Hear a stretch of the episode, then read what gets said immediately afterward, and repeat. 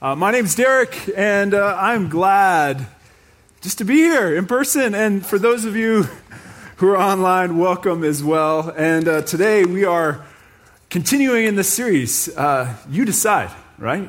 And today we're going to be talking through sacrificial love. Sacrifice or not, you decide.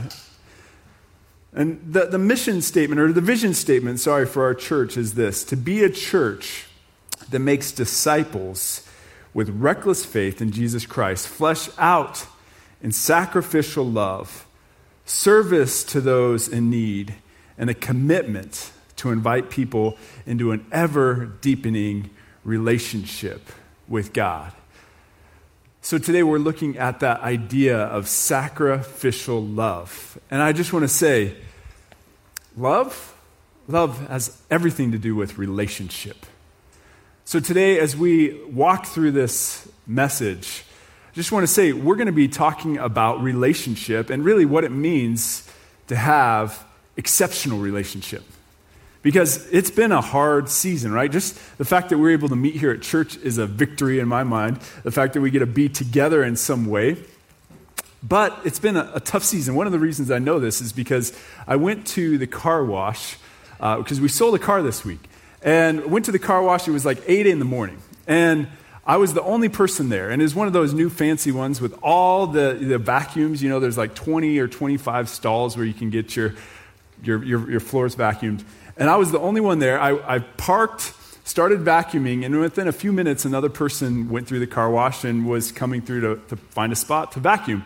And they parked right next to me. And it's like, I'm looking around, I'm like, okay, there's 10 stalls on this side and 15 stalls on that side and they picked the one right next to me. And it's like now i have to like share the vacuums and the towels and all the, the cleaners. And do i wear my mask now that there's this guy right here? And we're trying to figure out how to open doors. And it's just like man what in the world is going on? And the funny thing is is that wasn't the first time it happened. Like the last time i'd cleaned a car like a month before so i don't go very often uh, uh, this exact same thing happened. And i'm just like oh my goodness, we are lonely. Like we, we're struggling to have relationships. So much so that when you get to the car wash and there's another car there, it's like you want to pull in next to the guy that's there, even though it's inconvenient. it's, it's, it's crazy. And, you know, uh, later, uh, my friend Frank, uh, he actually asked me, Did you at least say hi? And I'm like, No, man. I was just thinking about, like, what the heck are you doing here? Like, Sacrificial love is what we're talking about today. Um, and I've got this, this sneaking hunch, okay, of, of something that's happening in our society and our culture that's kind of actually undercutting the idea of living a sacrificial life. It's, it's this thing that Dave was talking about control, right? We, we struggle because we don't have control. And we're actually losing control in this season. We're losing control we're even losing comfort. We're losing relationships. All these things that feels like it's going backwards. So I'm watching my own life in areas in which, because I'm, I'm losing controls over here, I feel like I have to try to grasp for control over here. I don't know if you guys are feeling this yourself, but let me just give you a couple examples of where this is happening for me. You know, when, when COVID first hit, there's like a month where I could hardly even buy ground beef. You know, you go to the store, it's sold out. You couldn't buy a good steak for I don't know how long. They would, I go to Winco and they would cut them like a quarter inch thick, it felt like. You're like, why would I buy that? I don't know.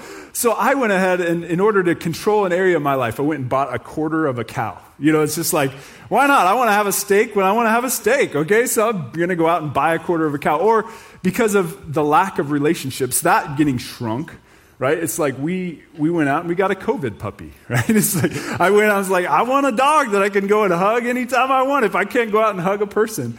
And, and I think, even though I was never a TP hoarder, right? I think this is where this came from too. It's like, I can't control so many things in my life, but I can own 400 rolls of toilet paper. And that makes me feel better because when the going get tough, I do not want to be without my toilet paper, right? Uh, there, there's this thing where it's like we're, we're sh- because of that shrinking control, that shrinking comfort in so many areas, we're actually looking for control in other things. But the thing that it's doing is, I believe, it's actually undercutting our relationships. So today, when we're talking about how to have exceptional relationships, you know, you can't have exceptional relationships without exceptional seeds that you're planting into the ground. Remember that Dave's been talking about having a hundred time investment as he's been walking through this series so far. Like, if we're going to make disciples with reckless faith, and now today, sacrificial love, like the idea, the hope is that we're actually going to be investing our life into something that's going to have this amazing return. Well, we want, who, who doesn't want a hundred times return in your relationships? Is, is there anybody out here that doesn't want that? I mean, we're, we're all wanting 100 times return. But here's the problem is that we're sowing the wrong seeds. We're sowing unexceptional seeds and we're getting unexceptional returns. So today I'm going to be looking at an unconventional passage that's going to be talking about actually following an unconventional method to sow seeds to receive an an, just an over and abundant harvest. So it's out of the book of Ecclesiastes. Uh, and it's Ecclesiastes chapter 11. And uh, this, is, this is something that uh, is from what the Bible calls the wisest man that ever lived. So we're looking at ancient wisdom on how to plant seeds. Ecclesiastes chapter 11. And this is in the ESV. It says, Cast your bread upon the waters, for you will find it after many days. Give a portion to seven or even to eight, for you know not what disaster may come upon the earth. So sometimes wise people say confusing things. I don't know if you if you're sitting here going, okay, yeah, that obviously makes sense. What are you supposed to do with that? I, I know when I first read this, I, we, we walked through this with my Life Together group this week, and my wife was like, it sounds like he's throwing a, a, you know, loaf of bread into the ocean to get soggy. What is he talking about here? And many, many scholars have talked about this, and there's two main we, ways to read this. The NIV actually says to ship your grain across the ocean. So it's talking about this idea of international trade, which is one way to read it. Another way to read it is that you're actually casting seeds into the waters, which doesn't really make a lot of sense, which makes sense on why the NIV would translate it ship your grain across the seas. Now, whatever way you read it, the idea is that the, the average, I went and talked to one of my Old Testament professors. He said the average farmer at that time would have probably only had half an acre of land. So when you're talking about even you know, harvesting that, most of them were subsistence farmers. To even think about shipping some to another country, to potentially get return. You, do you know how many times Paul, the apostle, was shipwrecked? I mean, that would be an act of reckless faith that, that Dave talked about. So, uh, but, but I, I don't know that most scholars say that this was actually before there was international trade happening in the nation of Israel. Uh, and so it's probably the idea that they're actually casting your seed into water, which makes absolutely no sense to me, right? Why would you cast seed into water, right? The conventional method for farming would be to cast your seeds into the ground, right? You put your seed into the ground, and then you expect to see a return on your investment. Like one seed goes into the ground, the ground, a stalk comes up, and you get multiple seeds out of that stalk of grain, right? So it's a, a very good investment. And then you save some seeds for the next year. You do the same thing. To put it into the water, it's like, what in the world would you even be thinking? But let's think about this for a second. Solomon is giving us something that's uncommon, but I believe can actually lead to an exceptional return on your investment. And here's the deal uh, the, the, the thought process behind here is be generous. Be generous and be willing to take a risk. Now, let's imagine that you're a farmer and you've got a stream running through the middle of your plot of land. Now, most of the seed you're going to throw out is going to go into the land and it's going to produce a harvest. But let's say you go ahead and cast some seeds into the stream. Well, those seeds are actually going to wash down the stream and probably go and they'll, they'll plant in the fields of your neighbors, and who knows where it's going to go. Actually, the thing is, is you actually can't control where it goes at all. Where that seed lands, you have no clue. But the thing is, is you might actually have a harvest downstream somewhere that you may never even know about yet. and you have no idea when it could come up. Solomon says, invest in seven ventures, maybe even in eight, right? You, you don't know where you may be throwing your seeds and it may actually come and produce fruit in your life down the line. He's saying, think a little bit unconventional, even a little bit crazy. Take a risk in the way in which you invest. And, and in fact, you couldn't even say this is really investing because you don't know where the return's going to come. But when you apply this to relationships, he's saying, hey, actually, when, in your life, bless everybody around you. You know, it says, you know, put your seeds into the ground. You know, put your seeds in the ground instead of the water. Because, you know, a hundred seeds put into the ground would make sense on, on really the return on investment. Wouldn't you think 100 seeds into the ground is better than 90 seeds in the ground and 10 seeds into the water? Well, I guess it depends on what you think the yield might be.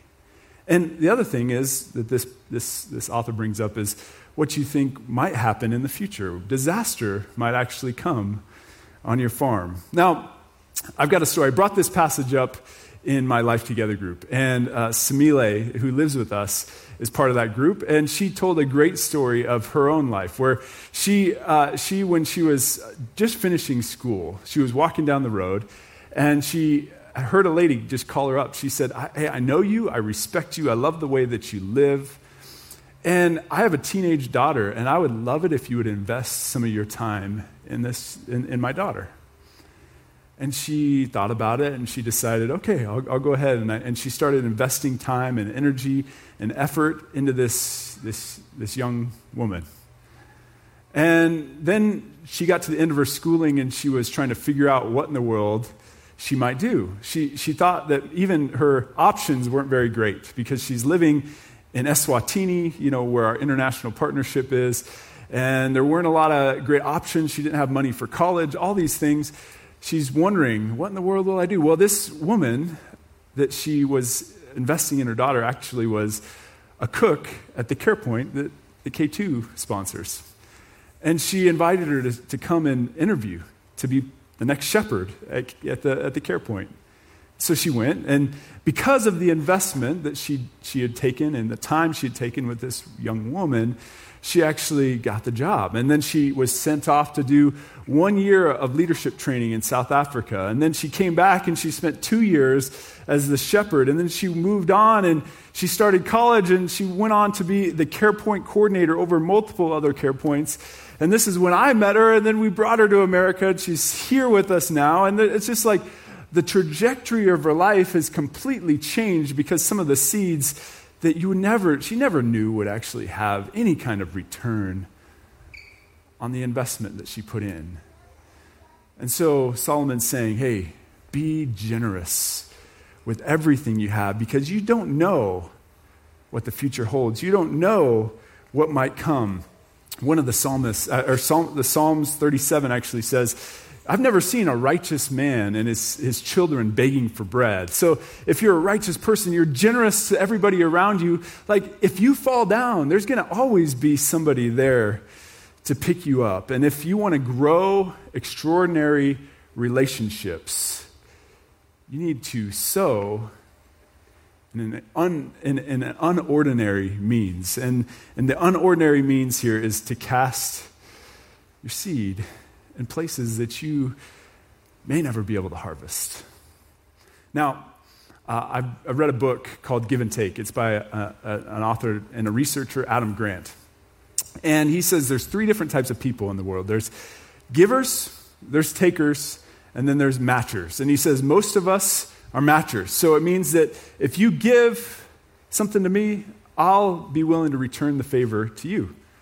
So you give, you take, you know, we're, we're just, you're playing this reciprocal relationship. But then there's some people who are just generous givers. They just are willing to give, and they never expect anything back. And then there's takers. There's people that are just trying to get as much as they possibly can, and they'll step on people as they climb ladders and all this sort of thing. Now, he talked about how takers actually climb in, in a corporate setting, will actually climb ladders very quickly. But then he said when, they, when, when crisis hits and they fall, he's like, everybody kind of just steps back and watches them fall. like, oh, wow, that was, that was bad. You know, like uh, they, they even may applaud behind your back because they, they, they were the ones stepped on on the way up. Um, but he said that givers, givers aren't like that. You know, givers never look for anything in return. But when, when crisis strikes, people are ready to rally around them. And I'd like to encourage you if you are thinking about how to have extraordinary relationships, the best way to do that is to actually start being a giver. Now, one of my professors, his name was Kenneth Beckman. Uh, he's passed away now. He was actually my grandfather's professor. so uh, when I had him as a professor, he was already in his 80s. He'd be 101 today if he was still alive. Uh, he gave a definition of what love is. And so this might be wisdom, not ancient wisdom, but wisdom from another generation. He says, Love is the overwhelming concern for another person without regard to what you receive in return. So if you want to love well, and in, in turn, actually improve your relationship, just because of what I said, uh, relationships are all about love, uh, then you need to stop caring about what you get back. You need to stop caring about what you get in return. So, sacrificial love is actually the economy for relationship. It's the way that relationship is formed. And I, I don't want to challenge you. So let's say you have a relationship that's not going well, a marriage that's in turmoil. Like, go and actually love your spouse unconditionally. Like, give them actually more than what you take. Like, don't worry about what you get this week. Just do the laundry, do the dishes, make the meals, do every single thing you can to bless them and see what happens, see what changes. Or Maybe you have a child that you're estranged from. Bless them, serve them, be generous to them, give them everything you possibly can. See what starts to turn in that relationship. Or maybe this one. Ch- actually challenge you, because this is something we can all do this week, is that if you uh, have a coworker that you do not like, okay, a coworker you do not like, do something for them generously. Like I would say three things, three options. Buy them lunch, bring them a coffee, or if you're all working from home, you're not in an environment where you work, like send them some Crumbl cookies, okay? Try it. See what happens with that relationship. See how they perceive you differently and how you perceive them differently. Cast your bread upon the waters and see what happens. Jesus modeled this for us. 1 John 3:16 says this, "This is how we know what love is." Jesus Christ laid down his life for us, and we ought to do, we ought to lay down our lives for our brothers and our sisters. So he says, be generous, live with courage. He laid down his life. If he's willing to lay down his life, we should be willing to lay down our life. And I believe this is why the rewiring of us actually wanting to take more control uh, is actually undercutting our relationships because what it does is it makes me think about myself first. It makes me say, when somebody pulls up next to me at the car wash, say, What the heck are you doing? Like, I want more space and freedom and control. Instead of saying, Hey, how can I serve you? How can I love you? Now, a couple practical things. First of all, is where do we start sowing our seeds? If we're going to start sowing in the water, what, what body of water do we sow into? Well, I would say start casting in the nearest stream. Start casting in the nearest stream. I don't know if you've experienced this or not, but I believe many of us have. Uh, if you have met somebody, a new person you really liked, uh, they were magnanimous, they were kind to you, uh, you, you, know, and then you, you started to get closer to them and you saw how they treated people in their inner circle, like maybe a, a sharp comment to their wife, or, or they were saying something that just felt like it was undercutting to their children. And you, you see that enough times, doesn't it just sour the relationship? You're like, oh man, I really like this person. And then I saw how they actually live, and I realized the way they treat me is fake. It's not real. It's not real. And so, if I'd say the, the pond of your own family is a great mirror for you to, to actually understand, first of all, are you willing to sacrifice of yourself? Are you willing to lay down your life? Because if you're not laying down your life there, then you're probably not going to do it anywhere else, right? Because as a church, just I'm saying start. Start with the stream that's closest because next week we'll move on beyond that. But if it's not all right at home, then, then you're not in a good spot. But Jesus takes it beyond that, right? Jesus, Jesus actually takes it to another stream. In John 13, 34 and 35, he says, A new command I give you love one another as I have loved you. So you must love one another. By this, everyone will know that you are my disciples if you love one another. He is talking to his disciples. And he's saying, I know you guys all have families, you got to love them, but now I'm giving you a new command love each other. Actually, that's the core of the love that can actually change the world. He says, This is how the world will know that you are my disciples. Now, let me tell you a story of a, a lady I, I met uh, that was part of uh, the church I was a part of in Washington. Her name is Janet. She was a PhD at Washington State University, and she specialized in crop sciences. Now, she found, uh, she had a research student working under her from China who found this specific seed.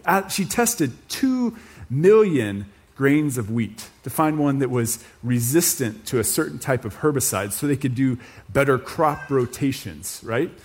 And she, out of that two million seed, one seed was actually uh, resistant. And it grew up, and eight kernels came out of that one seed. Now, this research the researcher she had had to go back to China, and she took over the process. And every year, she would take that seed and she would plant it in the ground, and she had eight, and then it came up, and then it was multiplied by eight again, and then she put it back in, and it came up, and it was multiplied by eight again. And when I saw her, she was six years into the process. I went and got to see where she was planting, and she's trying to build up a crop that she can actually send out into the world. And I, would like to encourage you to think that if you actually want exceptional relationships, you don't, you don't only have to use exceptional means, but you actually have to use exceptional seed as well. If you want exceptional relationships, you don't just have exceptional means like casting into the water. You need exceptional seed. You need that one in the two million seed, or in the case of Jesus Christ, one only, right? And Jesus planted himself, and 12 came out of that, and they planted themselves. And we got to the point where 100 years after the life of Jesus, it is actually starting to change empires. Like, that's the sort of work that happens. We have to actually reframe our expectations. It's not just, I know I started off saying, do you want exceptional relationships? We want a hundredfold on our relationships. But we actually even have to change our goals. Our goals can't even just be about relationships because if my goal is only to make you happy or your goal to make me happy, then, then really the relationship is making you or making you my God, right? And so we have to actually make Jesus our God. And you make God our God. And when we make his purposes our purposes instead of your purposes my purposes, then the relationship can thrive in such a way that it, it actually it actually builds relationships that are so much more fruitful. They actually start to expand, and that's where you get this hundredfold sort of harvest when you not only have exceptional means, but you actually have an exceptional seed. Now, how do we do this? Now, how do we do this, right? Well, let me read to you as we close out here this passage out of 1 Peter. It's 1 Peter 4 8 through 11. It says, Above all, love each other deeply, because love co- covers over a multitude of sins. Offer hospitality to one another without grumbling. Each of you should use whatever gift you've received to serve others as faithful stewards of God's grace in its various forms. If anyone speaks, they should, they should do so as one who speaks the very words of God. If anyone serves, they should do so with the strength God provides so that in all things God may be praised through Jesus Christ. To him be the glory and power forever and ever. Amen. Now, let me tell you, this passage actually assumes two things. It assumes that you have a rooted, uh, com- uh, Christ centered community. And it also assumes this that you understand and know your true identity and your giftings. So, just, just to start off, first of all, I have, I have three practical steps for you. Um, and you might need to take all three, you may just need to take one. But if you are not in proximity with other people, you cannot love them. Try to throw, cast your seed into the Pacific Ocean right now. It's not going to work, right? You may be able to walk over and cast them into the Jordan River, though, right? So you have to be close to people if you're going to have exceptional relationships. And if you're going to have relationships that are built on the love of Christ, I'm just saying that we have opportunities for those sorts of relationships. We have these groups called Life Together. So if you are not in one, this is a great season because groups are relaunching for the spring.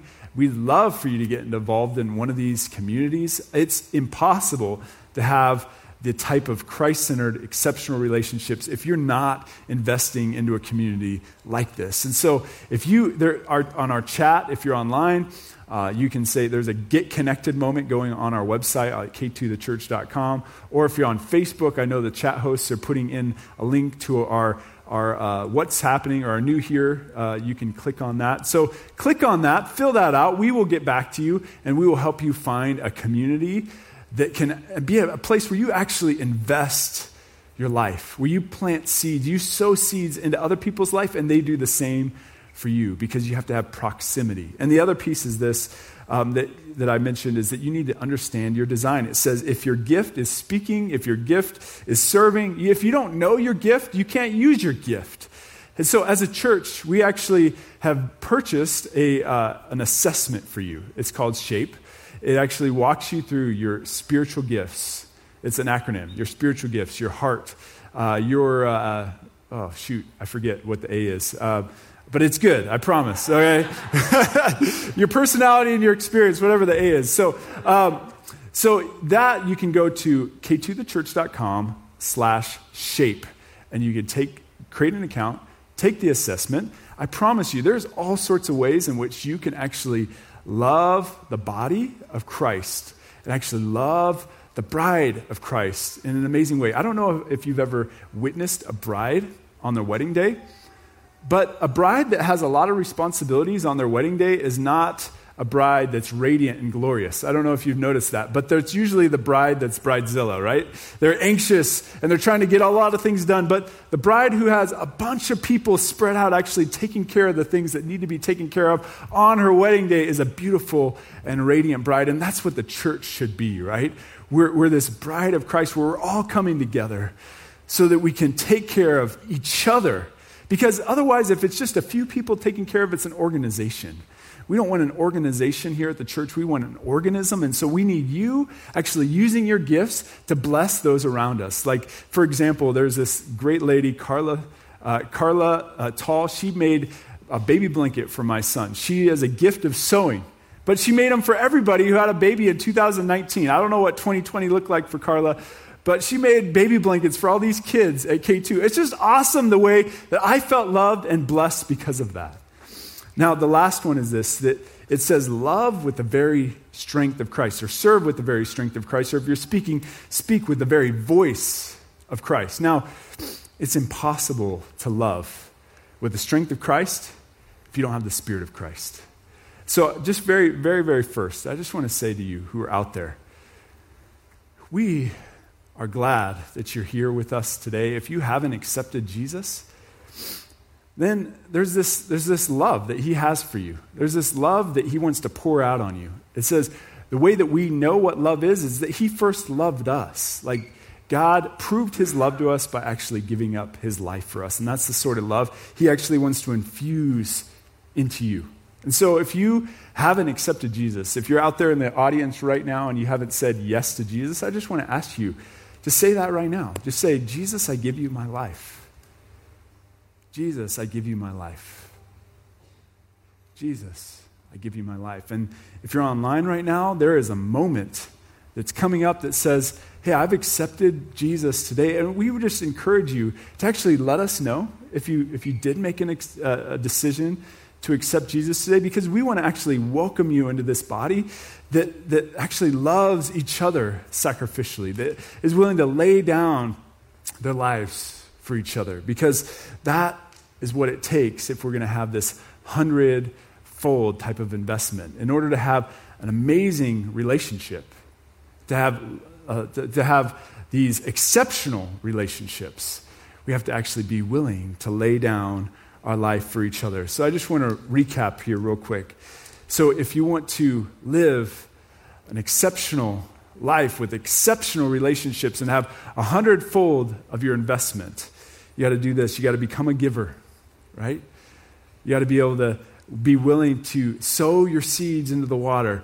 You got to also be willing to cast an exceptional seed. Let Jesus be the source of everything that you do. And then what we're asking you to do is actually serve and give with this very strength of Christ. Let's pray. God, we just invite you here today, and we thank you for being here with us, God.